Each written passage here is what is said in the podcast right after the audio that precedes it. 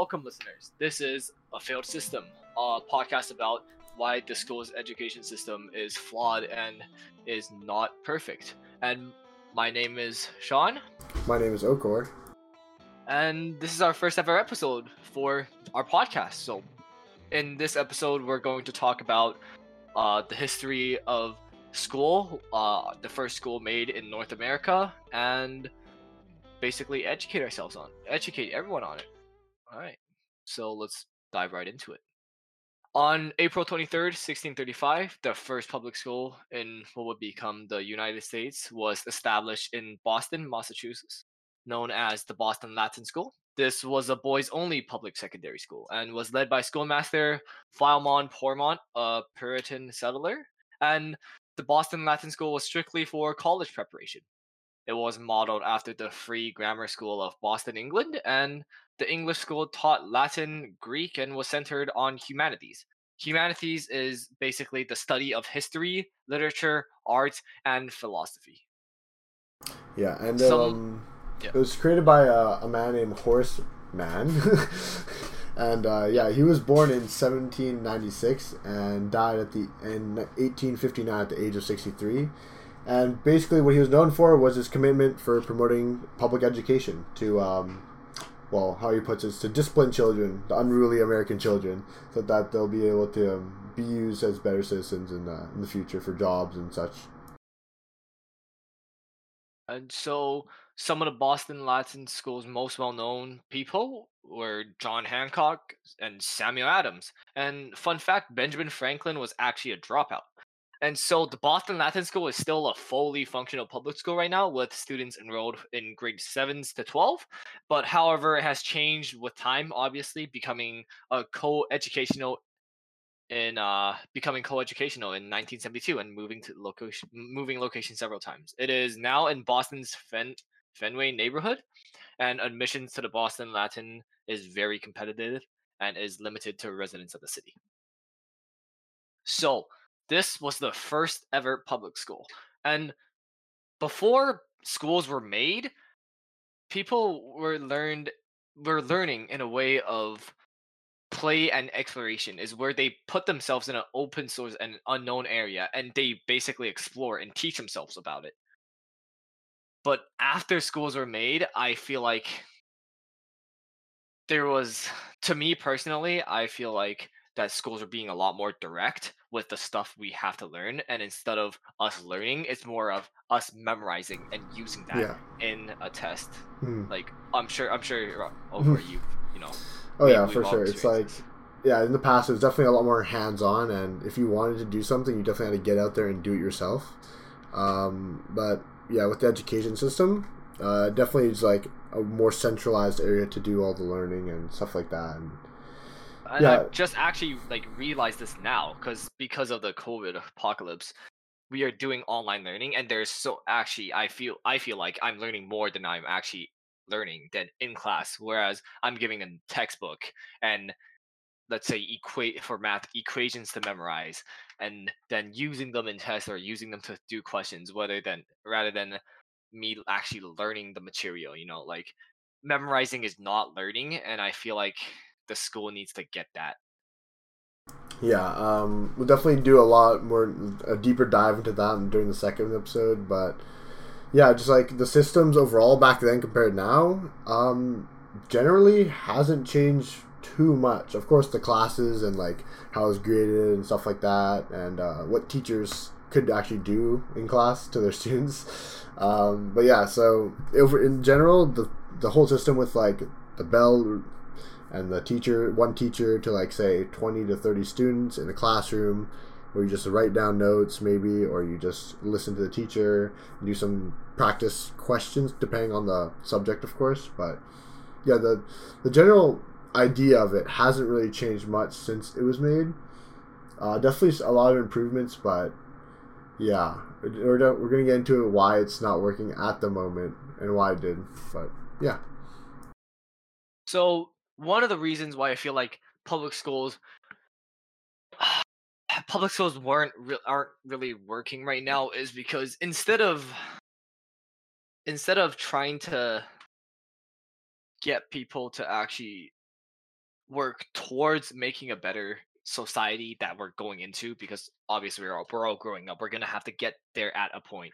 Right now i feel like what schools are doing is making us work for the society and what i mean by that is instead of getting us prepared they're prepared for what's what we're going to have to face they're getting us prepared for us to work in like doing a nine nine to five job you know what i mean? Like it's it's very not to me it's very not appealing and i feel like that i lose my interest in education if i know after all this time like 12 years no more than 12 12 yeah around 12 years of learning i turn out to be just another worker that that i'm sitting in a desk job from 9 to 5 that's that really loses my appeal to education yeah um definitely it uh, bring it back to the past is yeah that worked for the time. I mean, school is made to produce in factory workers, right? The bell is straight up from a factory, and it was Yeah. to prepare them to be workers, so they're efficient and effective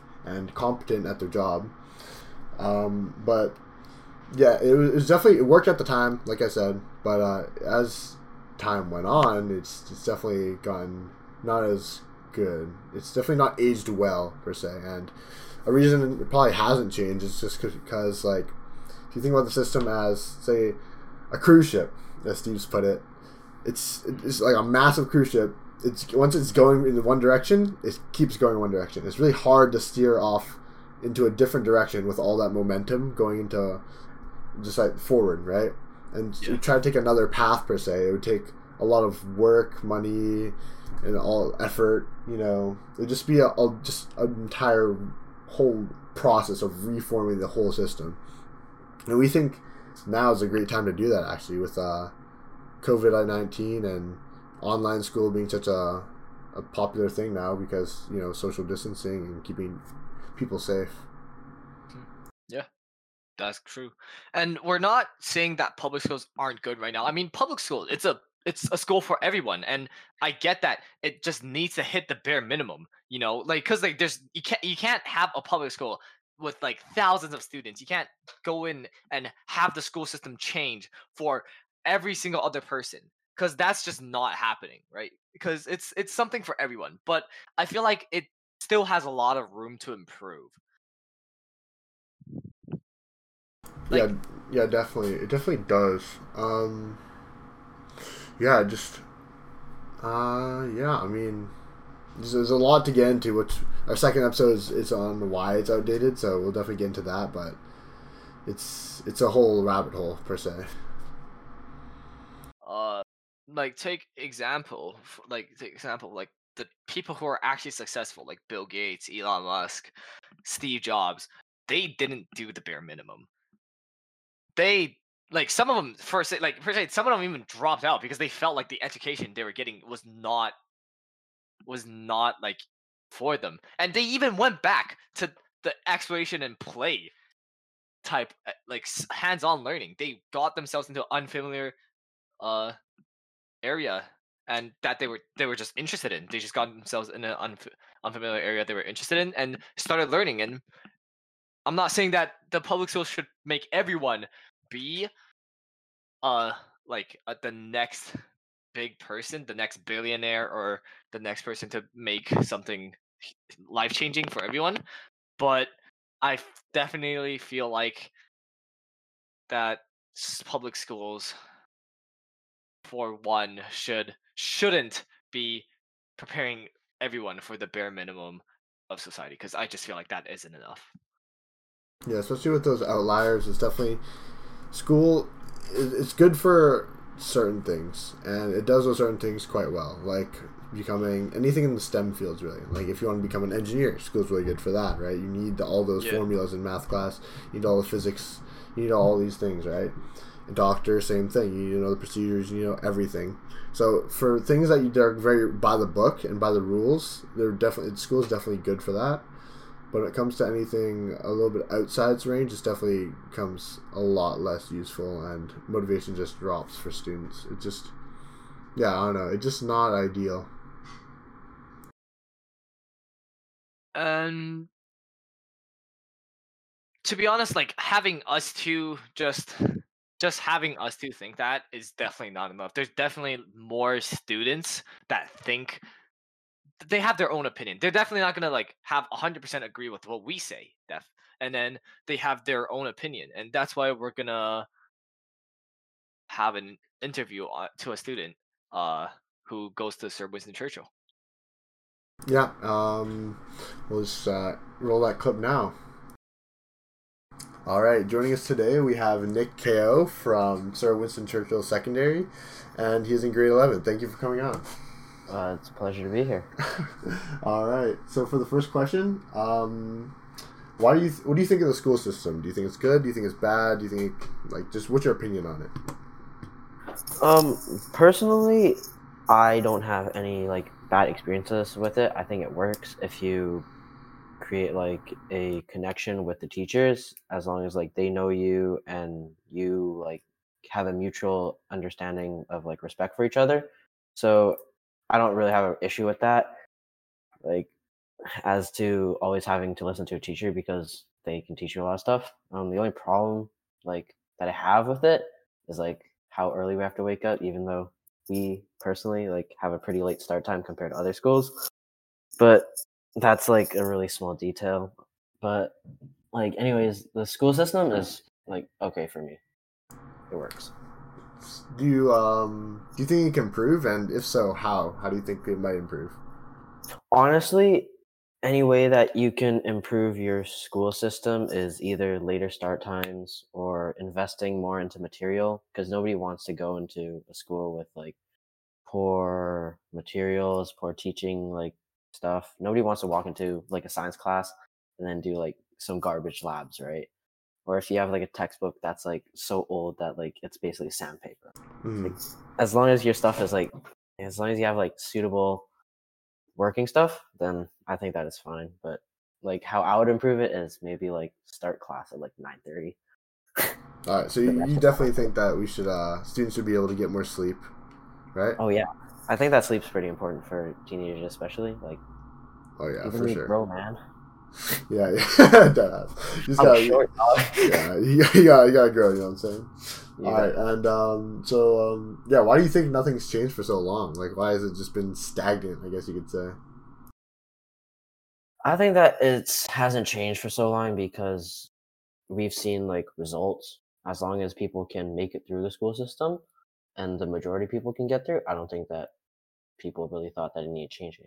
Like, if a bunch of people were like going through school and it wasn't benefiting their life and they're coming out illiterate and like absolutely had no sense of the world, then I think that that was when people should start changing it.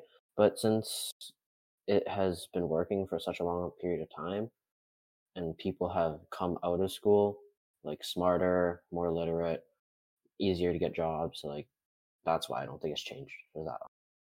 Because mm-hmm. also like needs develop, right? Especially as time goes by which people are like complaining, oh yeah, you should stop giving us grades and stuff like that because it doesn't help like the improvement of the children or whatever like that. And I'm like, it works.